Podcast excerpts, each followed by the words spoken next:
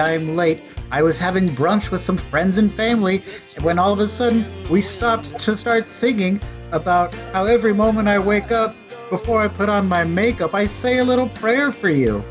You're listening to This Film Is Not Yet Created, the podcast where we make our own versions of movie sequels that never got made. I'm your host, Christopher Rivas, and with me as always is my co-host, Mr. Steve Grande. Hi, sorry I'm late, but um, I I was actually uh, I was running late because I had a bunch of like entangled different stories on Valentine's Day, starring Jessica Alba, Kathy Bates, Jessica Biel, Bradley Cooper, Patrick Dempsey, Jamie Foxx, Jennifer Garner, Topher Grace, Anne Hathaway, Carter Jenkins, Ashton Kutcher, Queen Latifah, Taylor Lautner, George Lopez, Shirley MacLaine, Emma Roberts, Julia Roberts, and Taylor Swift on Valentine's Day.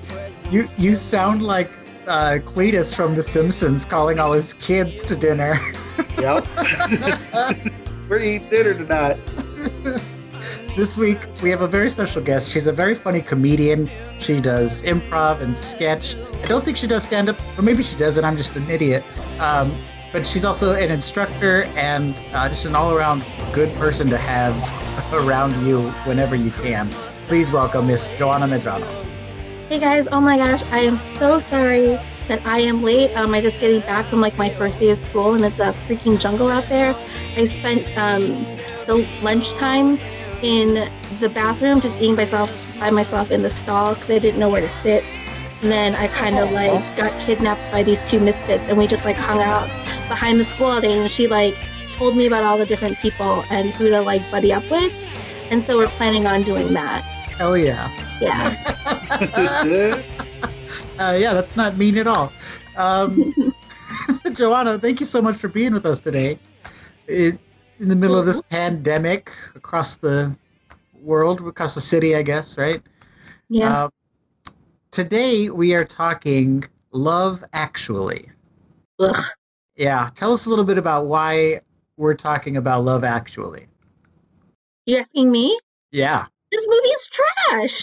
It's such utter early aughts garbage, and it set a generation up for disappointment. It's so bad. It's so bad. So it's just, and I and I didn't watch it when it first came out, and I love the whole teen drama or teen like romantic comedy genre, like She's All That, and then Uh-huh. you go into you know like all these other ones, the sweetest and thing. Then yeah, and then you just like get hit with this one, and I didn't watch it because I thought it was a date movie, and I wasn't good at getting dates, so I never went on any. And then I saw it later as like an adult adult, um, you know, 15 years later, and I was like, what is this garbage that everyone is nostalgic? Uh-huh. hmm Um, it has not aged well at all.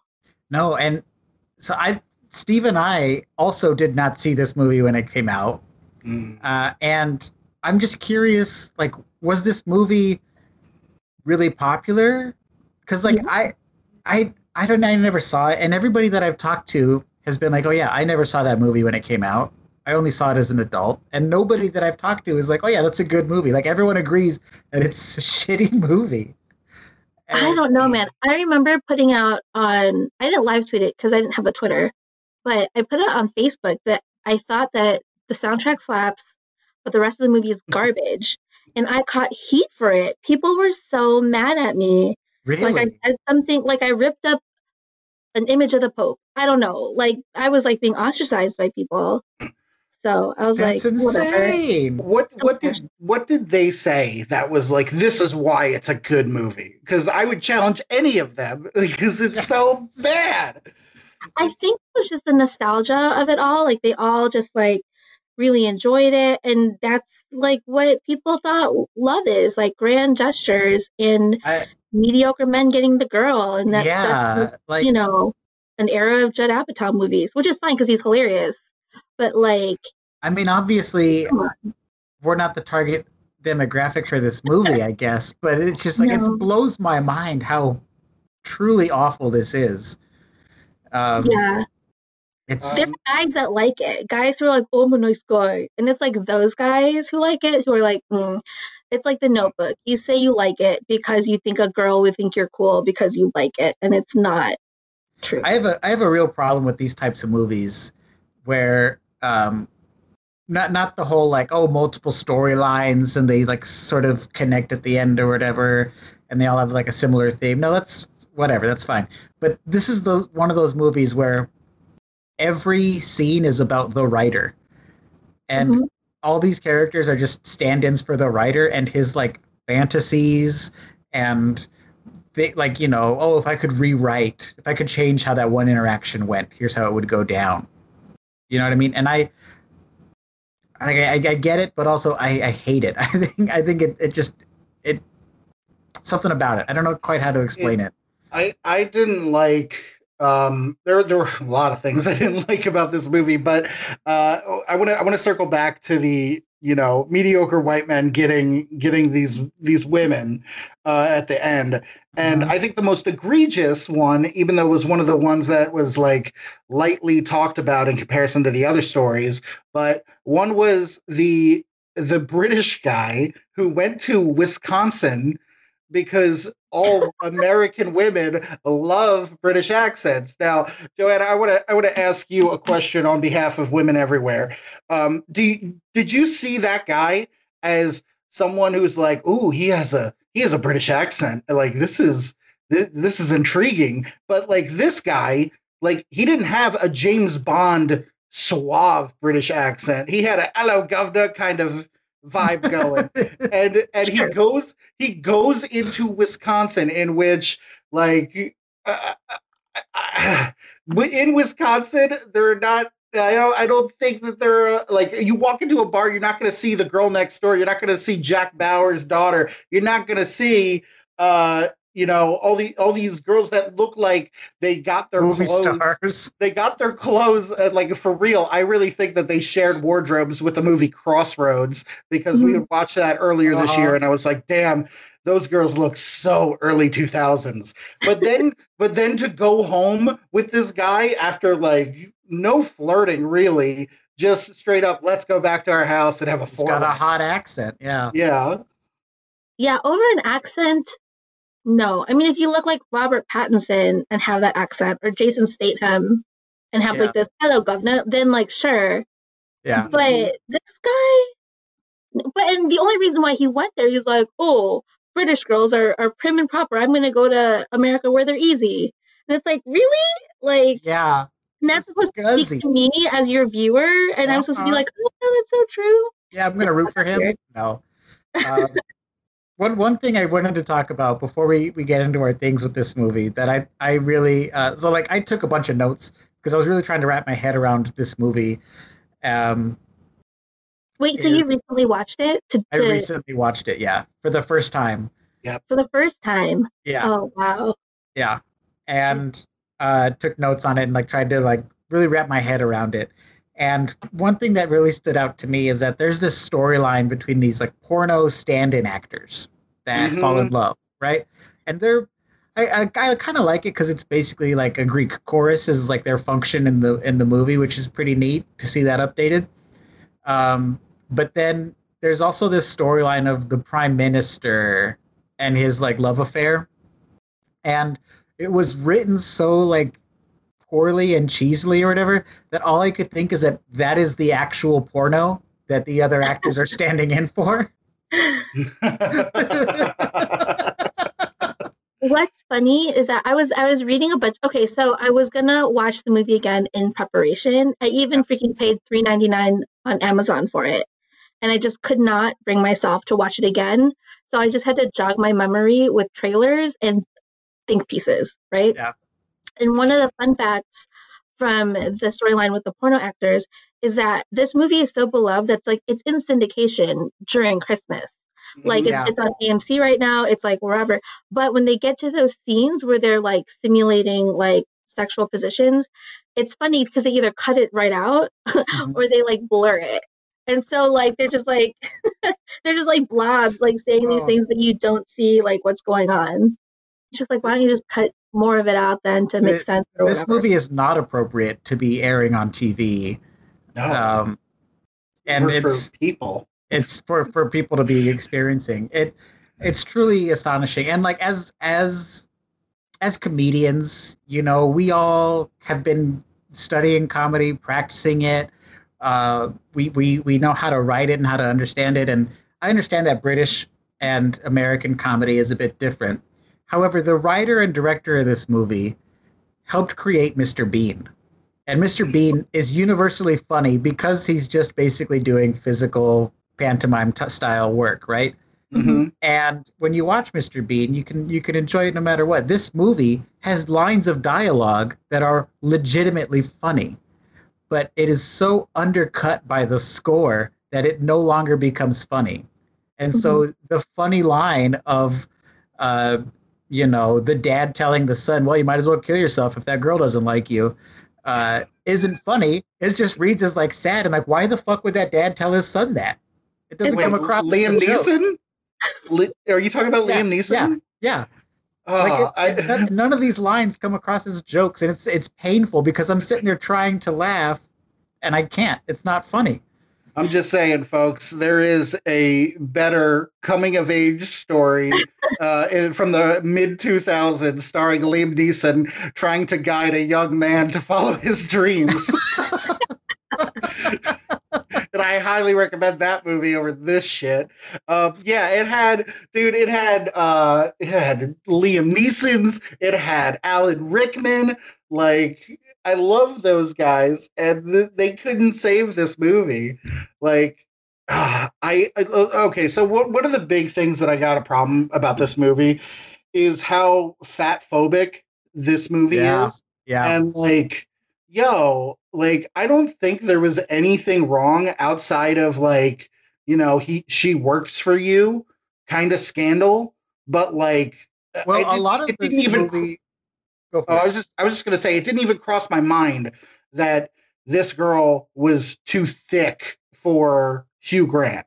Like I thought that woman is beautiful. Like I don't I didn't get it at all. And then like they they piled on these jokes. They piled them on to the the manager, and he just kind of like just took them in stride because you know not even contesting it.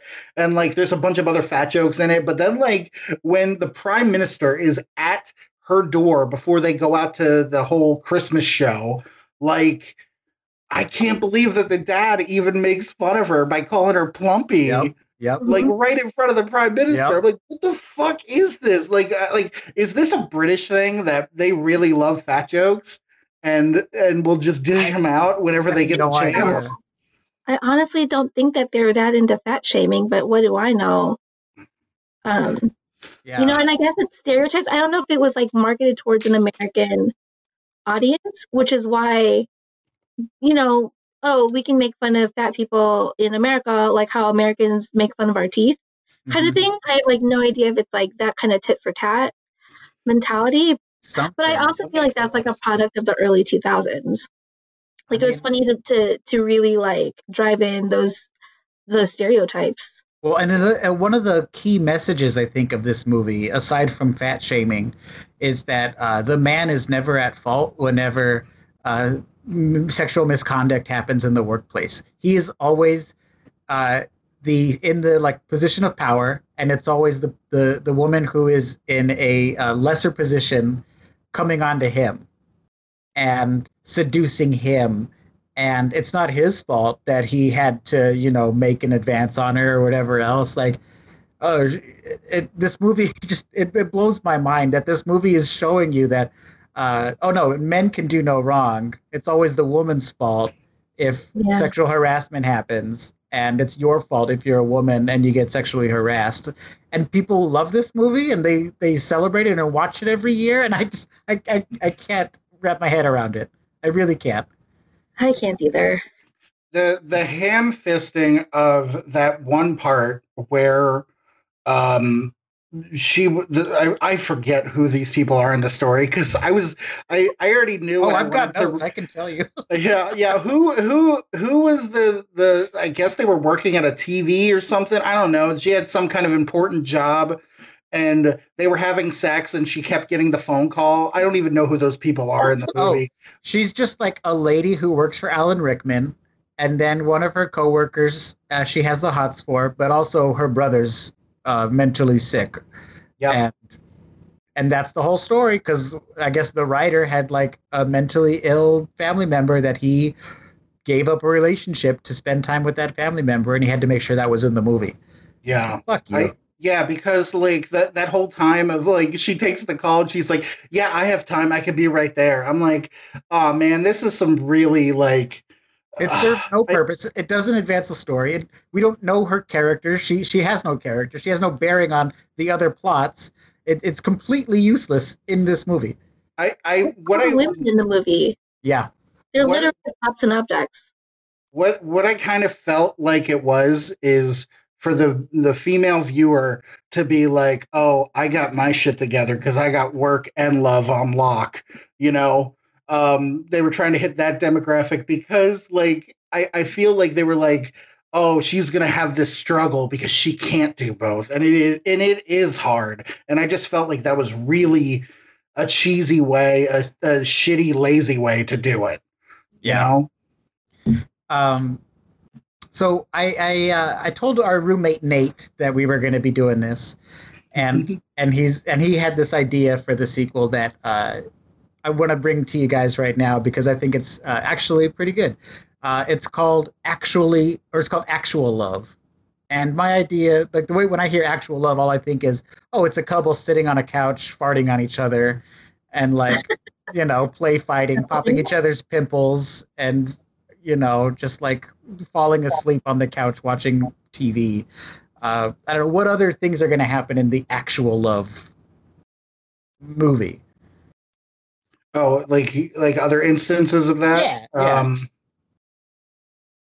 uh, walking. Some guy starting to walk out of a bathroom and sees this girl going in, and is like, "Oh," and then turns around and puts down the seat. I don't know, like that, Oh, like that kind of Yeah. shit. Is that Yeah. what you're looking for? Yeah, yeah, absolutely.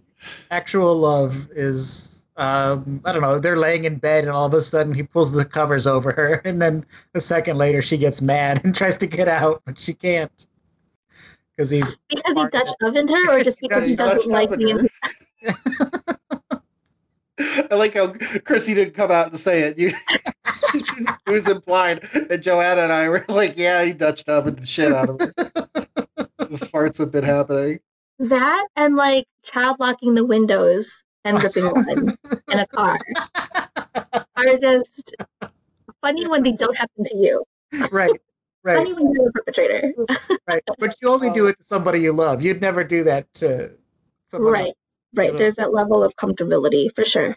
Uh, here's here's a good one, Chris. Uh, just because I have experienced this personally, um, and I've made it kind of my move. Uh, whenever I'm dating someone and I go, I'm going to get food like McDonald's. Do you want anything? And she's like, No, I don't want anything. And then she ends up eating my fries after. Yep. I I always buy extra fries now, Yep. so that would be that would be in the script. Yeah. Yeah. A scene Who where turns down food? If, if exactly. any dude, e- whether or not we're dating or not, is like, I'm gonna go to get food. I'm gonna be like, yeah, give me this, that, and the other. Yeah, Thank I need some food Thank too. you. Yeah. I think I feel it's you. It, it- oh, I was going to say it's usually preceded by uh, a thirty-minute argument of where should we go eat. Well, I was gonna And say that then- needs to be your scene too. Is like, uh, yeah. What do you oh, want? Yeah. What do you want? I don't care. Oh, but not that. Exactly. Decisions. It is. It is. Um, so, so one of the things too with this movie, with uh, Love Actually, uh, is like I said, it's it, it's very much just the writer's uh, fantasy or wish fulfillment of different things and tied together loosely through this idea of love. And so I tried to stay true to that vibe and that that thought process in making my sequel. Uh, mine is called In Love, actually, Oh, and uh, I wrote it here. And um, I was trying to think of like a name for a character that's like really cool and suave, and everybody loves him because he's the greatest in the world. And I just, I Chris maybe is a good name for a, that Oh. type of character. I, I was going to suggest Max Powers,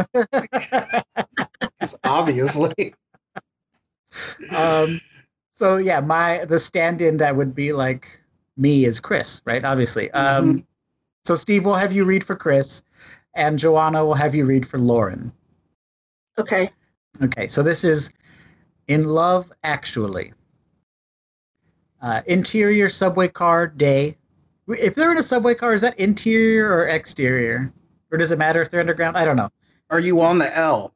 Yeah, So are you on the platform? in the in the car. Oh, you're in the car. Yeah. So you're inside. I guess so. But if but if you're on the platform, it's an exterior shot. okay, but what if you're in the car but the car is outside? Uh, wait, wait, what? No, it, you you are inside the car, but you're not out. Wait, the, are the windows open? I guess they could be. Uh, it doesn't matter. Um, They're Okay. inside. They're inside. okay, so they're subway car day. Chris, 30s, incredibly handsome, but also shy, stands in a subway car holding onto a handle. Sitting a few seats down is Lauren, 30s, incredibly beautiful and creative and bold, but also shy, so it adds to her cuteness. Uh, she is reading Cormac McCarthy's All the Pretty Horses, a book that Chris has an attachment to and identifies with. Lauren and Chris lock eyes. They each give a shy smile as Lauren brushes her hair over her ear. An old person gets on the car and Lauren puts the book away, stands, and moves near Chris, grabbing a handle. Hi, Hi. All the pretty horses, huh? Huh? Oh, yeah. One of my favorites. How you liking it? Uh, it's great so far. I I really like Cormac McCarthy's poetic style. Me too. Have you read The Road? He can make an event, he, uh, even the po- even like the apocalypse, beautiful. Right? They share a chuckle. I'm Chris. Lauren. They shake hands. Nice to meet. You. The subway car shifts and Lauren falls into Chris. He stands with one arm still holding the rail and his other arm cradling Lauren. Her head near his chest. Lauren looks up to Chris and smiles. Sorry. You okay? Lauren gets up and grabs the rail again. I- I'm fine, thank you. They smile at each other for a moment. The car doors open and Lauren starts to exit. Uh, it was nice to meet you. As the doors are about to close, Chris quickly dashes through them onto the platform. Lauren, wait. He stops and turns around. This uh this isn't even my stop. I don't usually do this, but uh would you like to grab coffee or something Uh, right now? right now? I, I have to get to work. Me too. But it's more important to me to get to know you. I think there's a little joint down the street. Yeah, okay. She smiles. Um, real quick. They walk down the street to the coffee shop, talking the whole time. Their quick cup of coffee stretches much longer than anticipated, and before finally leaving, they exchange numbers and continue to text throughout the day. At work, Lauren's coworker best friend notices something is up with Lauren and asks what, and she says that she thinks she met someone. Later that evening, or the next day or something, Lauren and Chris have dinner. They continue to hit it off. They bang, happily ever after, yada yada.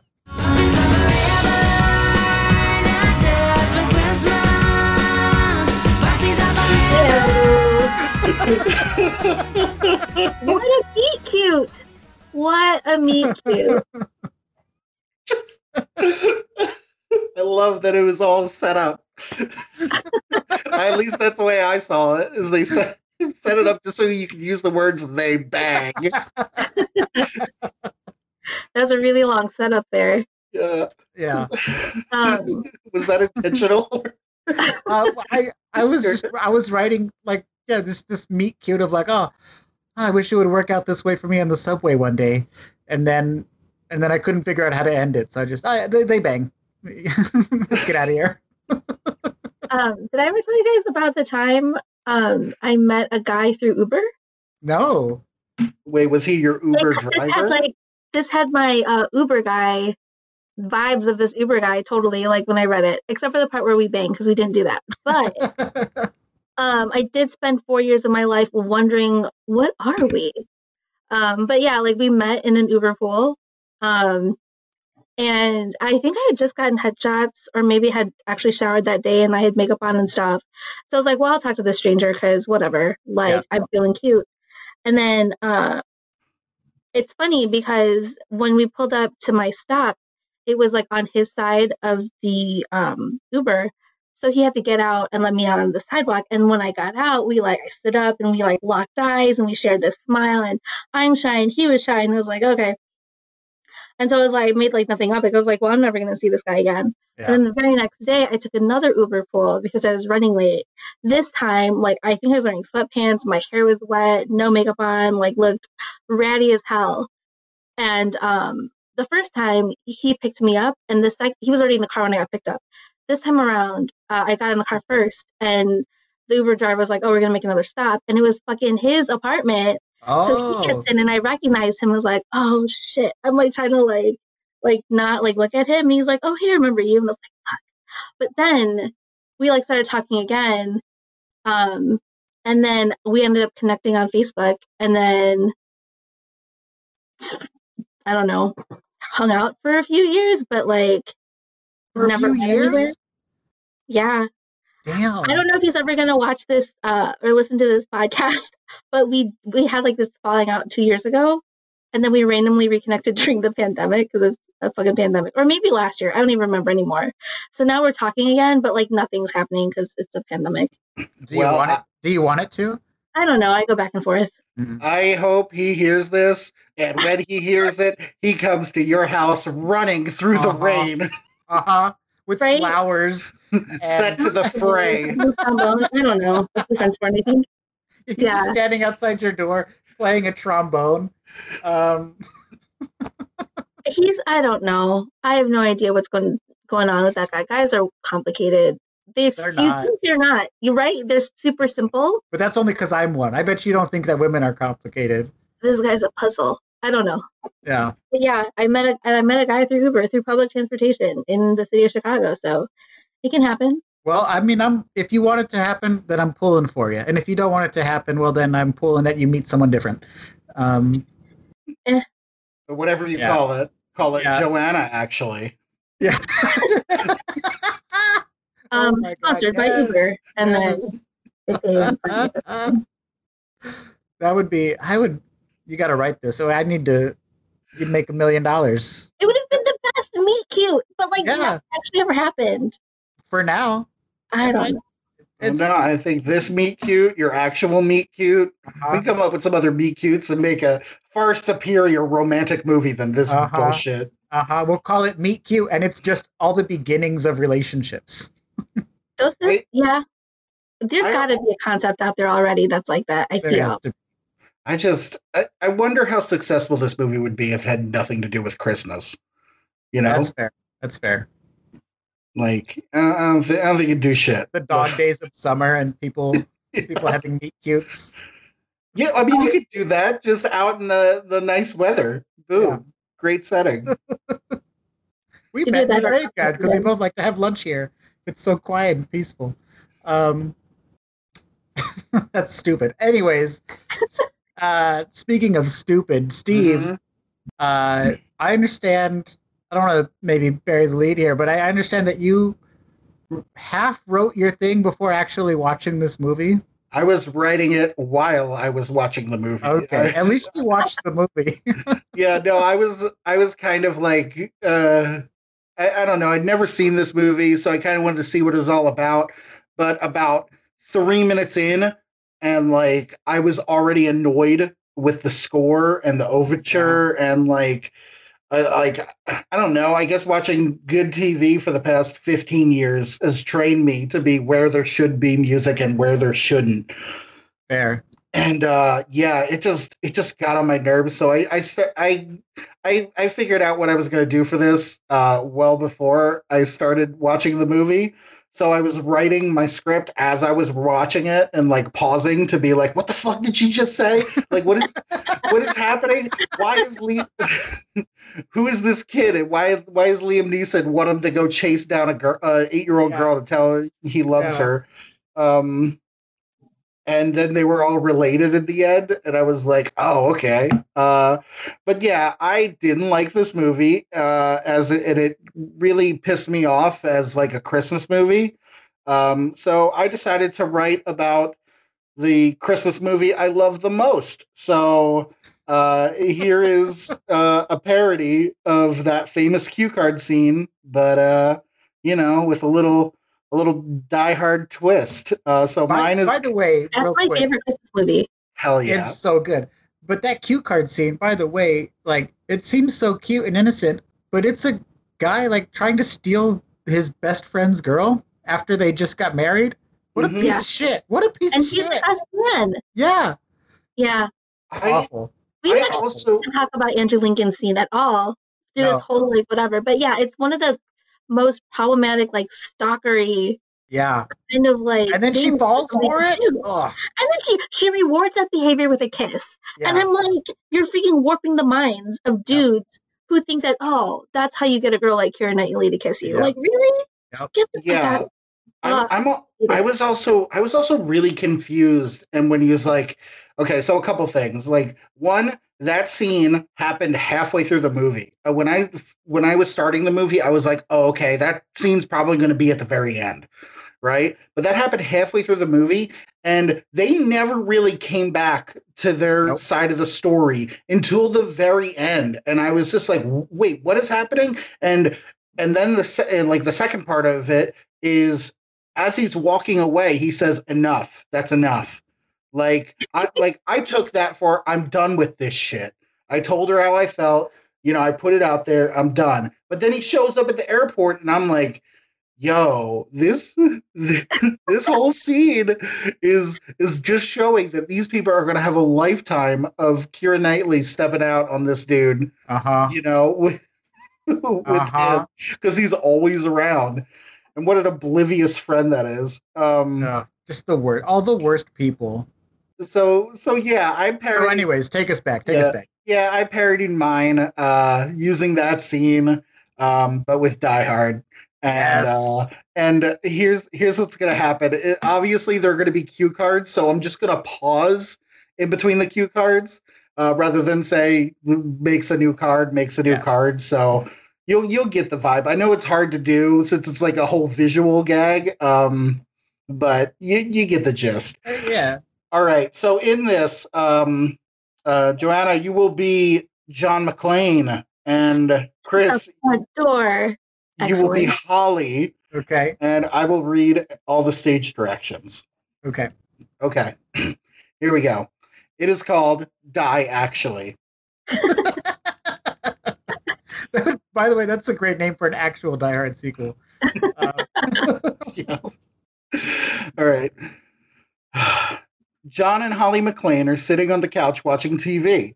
Uh, they have several cuts and bruises on their bodies. We see that this is only a few hours after the events of Die Hard. We hear a knock at the door. John notices it and says, I'll get it. John opens up the door and sees it's Sergeant Al Powell. He's holding a boombox and a series of, of cue cards. Al makes a shh gesture with his fingers.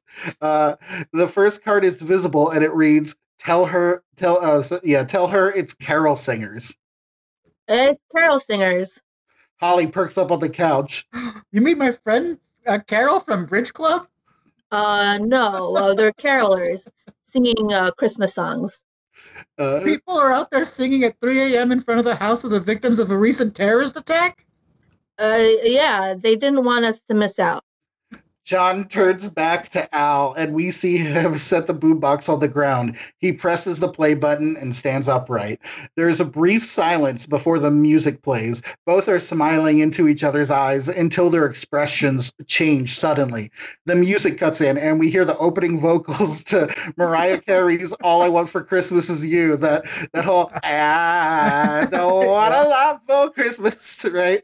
Um, Al looks shocked and immediately bends down to hit the skip button. He does, and Silent Night begins to play. He stands back up, collects himself, and smiles back into John's eyes. um, next we see uh, next we begin a sequence of Al revealing new cue cards one after another uh, as they've expired. Uh, the, the expired cards fall in front of him. Here is what they read: With any luck next year, we can be together, not involved in a hostage situation. when I think about what I want for Christmas, I realize I want the sweetest thing in the world. No, not Twinkies. you weren't even there for that part. How would you know? Well, I guess I just told you. Al waves, he, Al wags his index finger at John and smiles. You, you good, you. I want you dot dot dot to be my partner. But I know that will never happen because you live in New York and you have a wife and because I shot that kid.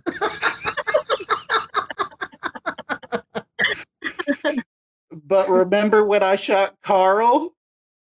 That was pretty fucking cool. All I know is that when we're together, we're a great team. And I promise, and you always keep your promises on Christmas, that I'll be there for you. I'll be a friend you can count on.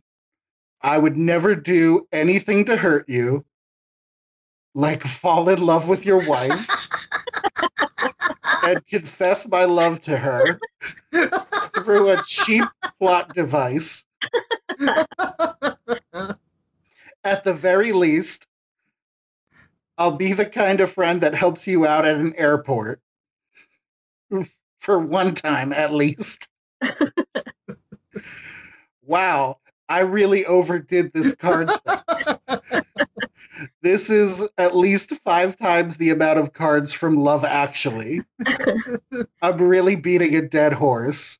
The next card Al reveals is a cartoon version of himself beating a horse with a billy club. The horse has X's on its eyes. Al softly chuckles. I hope you appreciate it. This took a lot of time and effort. Do you realize how hard it is to find a craft store that was open after midnight on Christmas in 1988? I'm running out of black paint. The next cards are painted in green and red. Merry Christmas, John, and yippee ki motherfucker.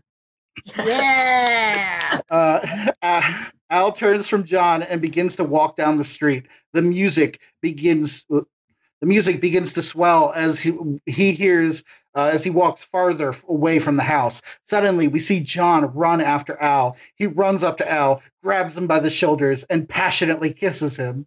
The kiss ends, and John runs back into the house. Al walks forward without looking back. He smiles as he walks out of frame. Cut to the next morning.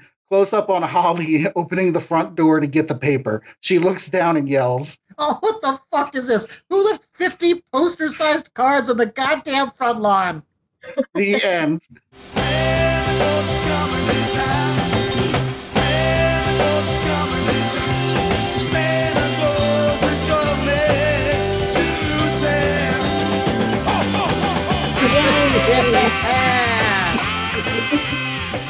oh my gosh. Yeah, that's great. Um, have you seen have you seen the SNL sketch?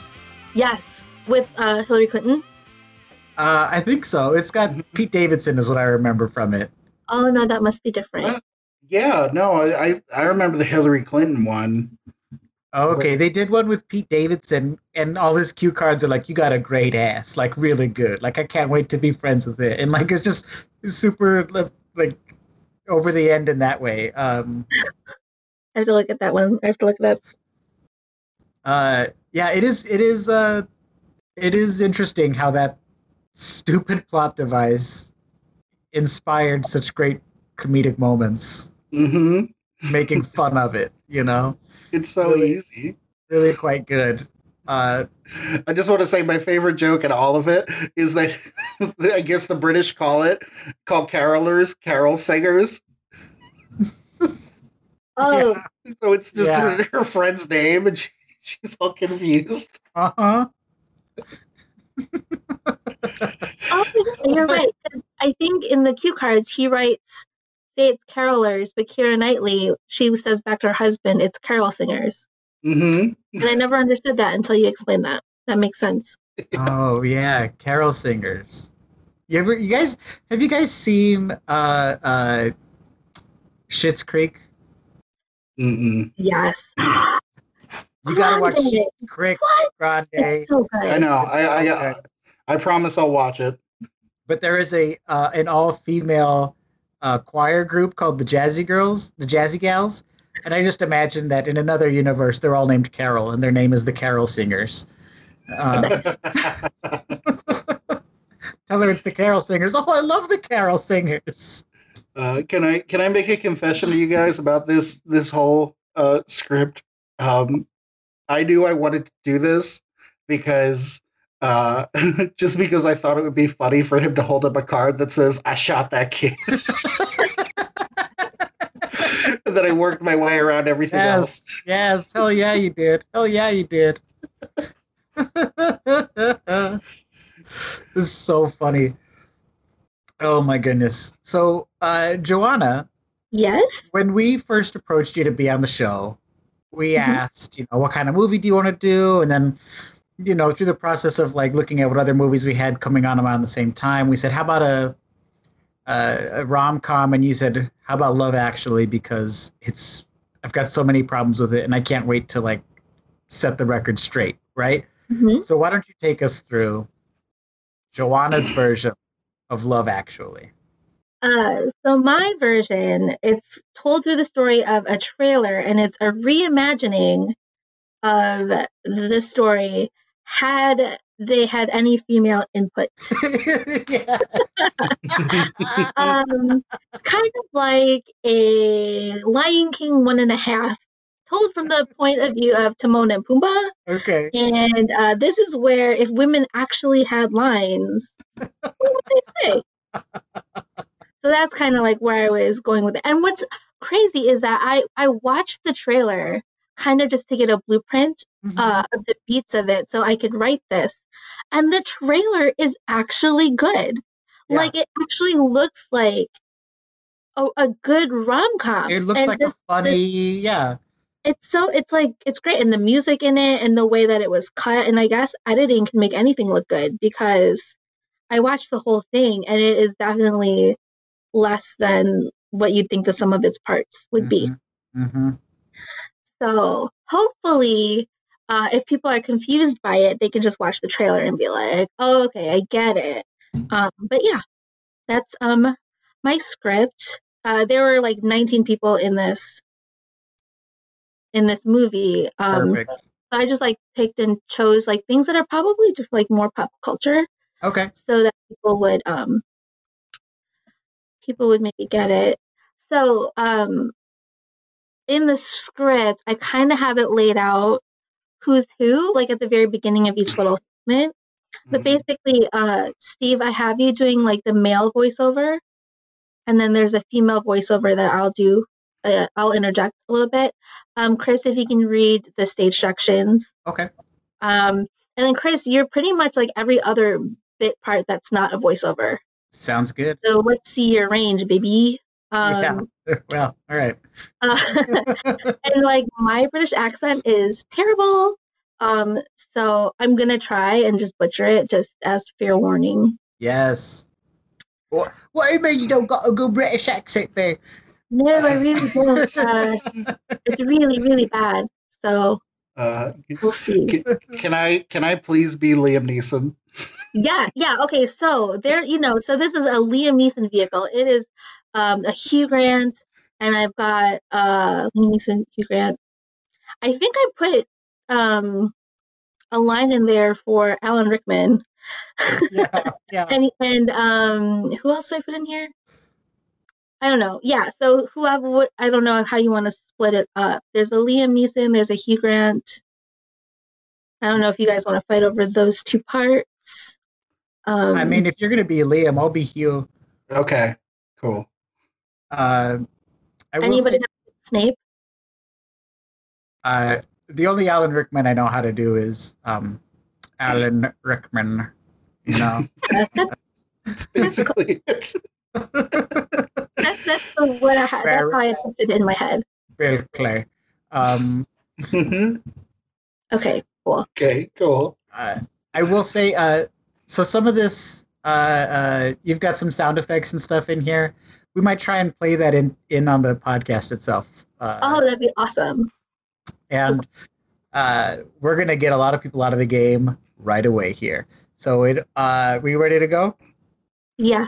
Okay, so this is the Love Actually trailer. Uh, if women actually were a part of it, uh, we open with the the instrumental to "Last Christmas" by Wham. Throughout the years, women have watched Hollywood capture the euphoria, hysteria, and humiliation of love with films like How to Lose a Guy in 10 Days. He's just not that into you. And every movie starring Katherine Heigl ever. And thought to themselves, Record scratch. What the fa la la la la la is this shit? Xmas and Hollis instrumental plays.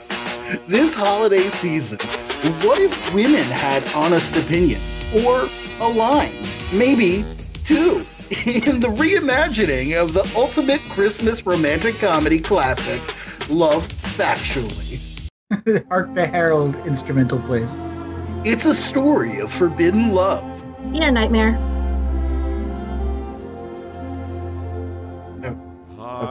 Welcome, Prime Minister. This is Natalie. Ah, mm, well, uh, mm, uh, hello. Uh, look, I know you're my new assistant, and I'm also, um, oh, yes, uh, Prime Minister. But, uh, oh, uh, well, uh, is it uh, okay to tell you uh, that ass is indeed fat? Uh, but in a rather fetching way. Um, no, and actually, I'm the head of HR. Oh, bugger. And puppy love. Mommy issues. I'm living in love with Joanna, the most popular girl in school, and she doesn't even know I'm alive. What should I do, Dad? Son, as you know, I have a particular set of skills that make me a nightmare for people I kill for a living. That being said, and because I'm still mourning my dead wife, also named Joanna, I would I would look for her, I would find her, and I would just say hi. Oh, so grand gestures like learning to play the drums or running through an airport being chased by security sets false expectations of what women consider romantic, while also putting so much pressure on men that they will break up with you before Valentine's Day or your birthday, whichever comes first, rather than get you flowers and a 99 cent card from Walgreens. Record scratch. Uh, Joanna, are are you okay? My Yeah. doll. Yeah, do you need my doll? What? Wow, my doll. Yeah, you know what? I'm fine. Can we just just get back to the script? Mariah's Xmas instrumental plays. When secrets are exposed. Uh, you know, you're supposed to videotape the bride and the groom. and uncomfortable truths are revealed. His father is about to sell Aurelia to us as a slave to this Englishman. Uh, Portuguese accent, Portuguese accent. Universal Pictures invites you What's the best sex you've ever had? Consensual? to take everything you know about love Wait, you mean to tell me American girls aren't all saucy binks? and look at it from a woman's perspective. So I found a lovely gold necklace and I hoped it was for me, but I'm assuming it's for that tot you call a secretary. As the only female lead of this movie with any kind of personality or lines, I should have my friend Liam Neeson pay your pants a visit with a knife. But it's 2003. So I shall leave you I shall let you leave me because I'm written in this god awful movie as a mean cunt and have a good cry about it. You slithering snake. 50 points from Gryffindor, Emma. Starring Hugh Grant, Liam Neeson, Colin Firth, Laura Linney, Emma Thompson, Alan Rickman, Mr. Fucking Bean, and Keira Knightley. Doorbell. Ding dong. I'll get it. Door opens. Oh, hi. Read these cue cards. Uh, okay. Say it's Carolette. It's Carol Singers! Because it's Christmas, and at Christmas you tell the truth. And this is a recycled story written by men, marketed to women. I'm just a boy standing in front of a girl, asking her to love him instead of his friend that you are married to. We don't really talk or have any sort of meaningful relationship. Are you mental? Slams the door. Christmas is the time to be with the people you love. Sir, sir, you need a plane ticket to be in this area. This holiday season, I'm just a boy in love. Don't tase me, bro. all you need Boarding pass and identification, please. Is love. Actually, Actually, factually. Blackout.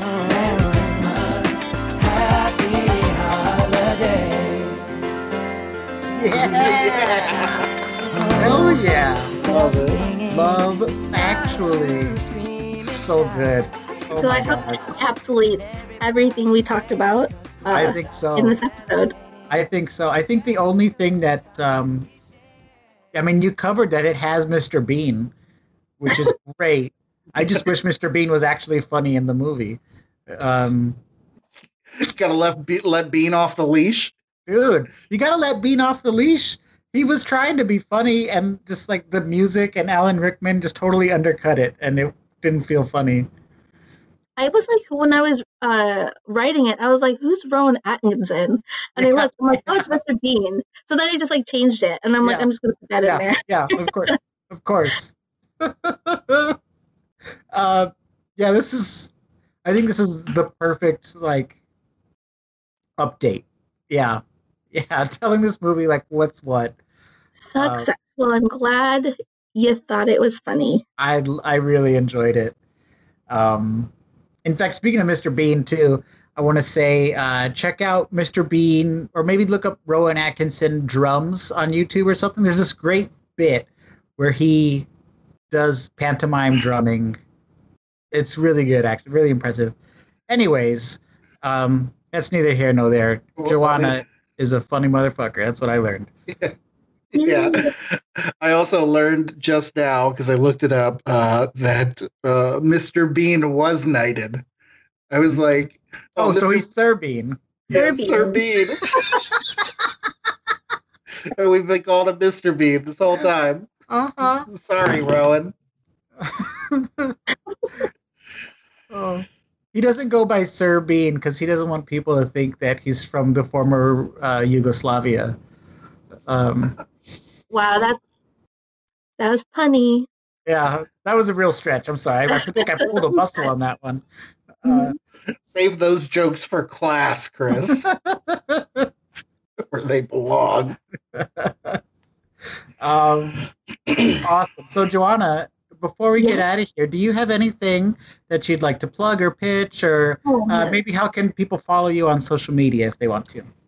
Oh, I'm on the social medias. Uh, I do not keep up with it, but you can follow me on Instagram at JoJo underscore in underscore Chicago. Mhm. Um, and then I have another uh, sketch group that uh, during the pandemic we're kind of also doing just random podcasts called Danger Lab. Uh, so that's with Rosemary's Other Baby. You can look them up on the interwebs. And then I have my indie uh, improv group, um, Club Asia. We're the only improv group in Chicago without a gimmick. Um, so yeah, that's my all Asian um, improv team there, and those are my that's that's what I do. Could you tell us a little about what Danger Lab is, like the podcast? Yeah, so we don't have a traditional like set format. Um, uh, so it's every other week, ideally, and we get together and we're like, hey, what would be like a cool thing to do? And we'll like record it next week. So there's about six of us, and our first episode was around um, Halloween, and we did a Halloween candy bracket. We kind of like oh. discussed and like like discuss like who would win, like what's the ultimate candy bar. Um, and then for Thanksgiving, um, we created a BuzzFeed quiz, and we all took it together, and then scored ourselves, and then created the quiz for um, anybody else to follow along with, and then so they can score themselves. I am thankful for um, dogs that smile back at me. it's a good thing to be thankful for. Yeah. Yes. So every every time we um, put up a podcast, it'll be something a little bit different. That's amazing. Danger Lab. Danger Lab. Ah, God. Can I check that out? Can, can I just throw in real quick? Like, uh, it is so important when a dog smiles back at you because uh, let me let me tell you something. Over the past month, or like past three weeks, I've been uh, home in Jersey for like Thanksgiving and my birthday, and um, my cousin has a dog, and we I guess got off on the wrong foot because like I was laying on the couch one day and she walks into the room and like sees me and doesn't understand who I am. So that dog hates me and like barks at me, barked at me the whole trip and like I all I all I wanted to do is love the dog. Like I I tried like giving her chips and stuff, trying to get her to come around, but she's still freaked out by me.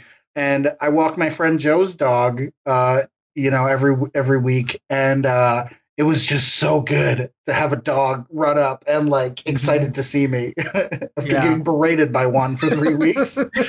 yeah, yeah, yeah. Uh, Awesome. So yeah, check out Danger Lab. I know I will. And um, I have a couple announcements here b- before we start heading out. Uh, the Annoyance has a Christmas show called Super Spread the Cheer.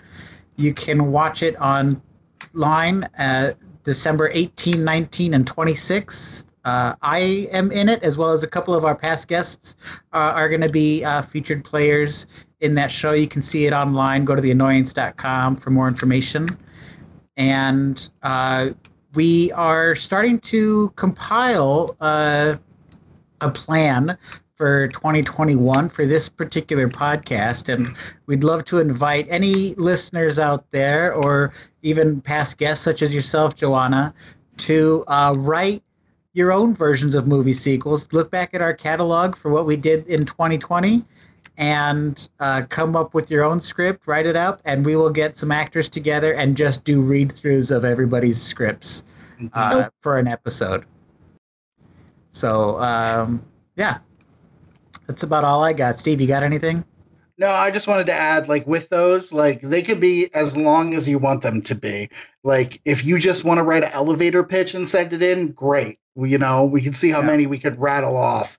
Um, if you if you want to write a whole one, great. We'll we'll we'll look at it and try to figure out a way to squeeze it in. But uh, it's completely up to you. We're not. What I, the point I'm making is is that we're not going to force. We don't want to force you to like make the same length of ones that we usually do on the podcast. Sure. So it's whatever you're comfortable with. Um, but yeah, we'd love to hear from our fans some of their ideas.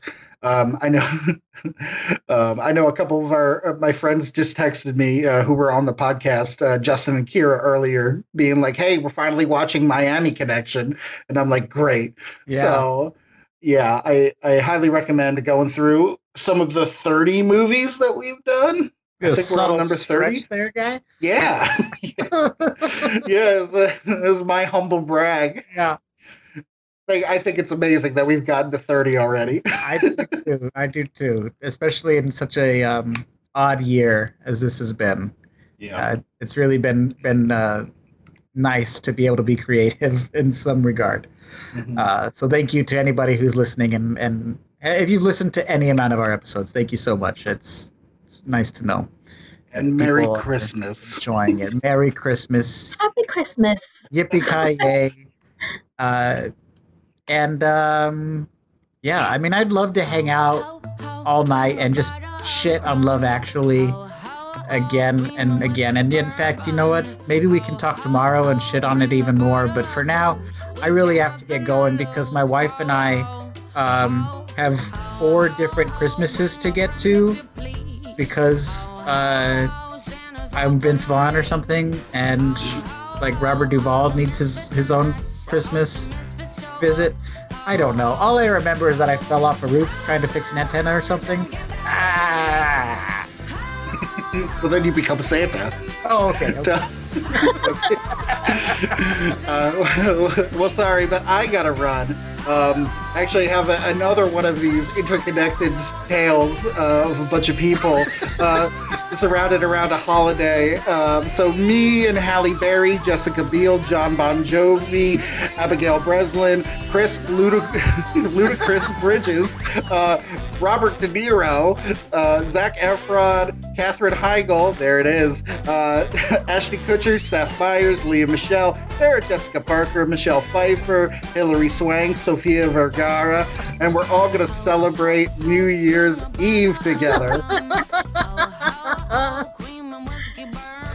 That all sounds like a good time. I gotta get going um, because I'm late for this meeting on Christmas Eve, and um, it's really important because I'm a fl- fledgling book publisher, and uh, I hired this this guy to ghostwrite the the next biggest children's story, and uh, I'm gonna completely ignore uh, my wife and kid and my um, long lost kid, and I gotta attend this meeting because uh, we need money for my publisher, so I gotta go.